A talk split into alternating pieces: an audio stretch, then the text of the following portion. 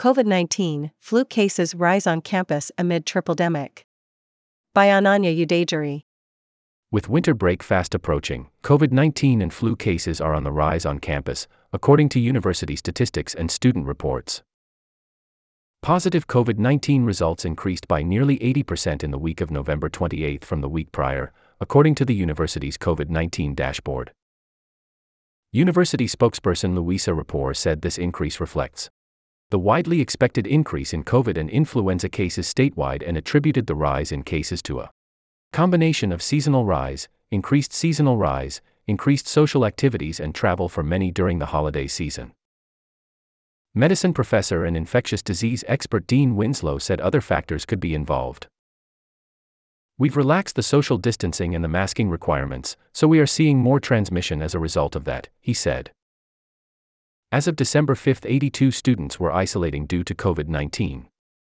The week prior, there were 35 students. This has prompted some students to worry about how their COVID status may interfere with their final exams. I'm moderately worried about it, but I think I'll be okay, said Selina Nimi, 26.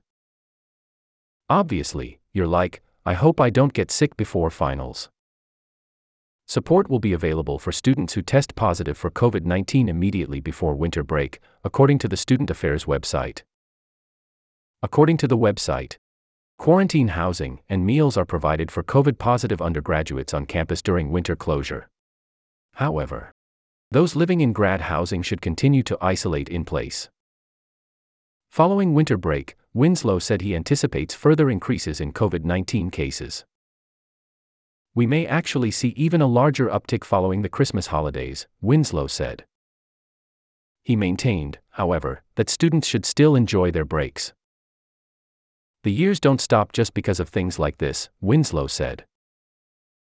But I would advise people to consider, at least, avoiding crowded indoor events and, as much as possible, wearing masks.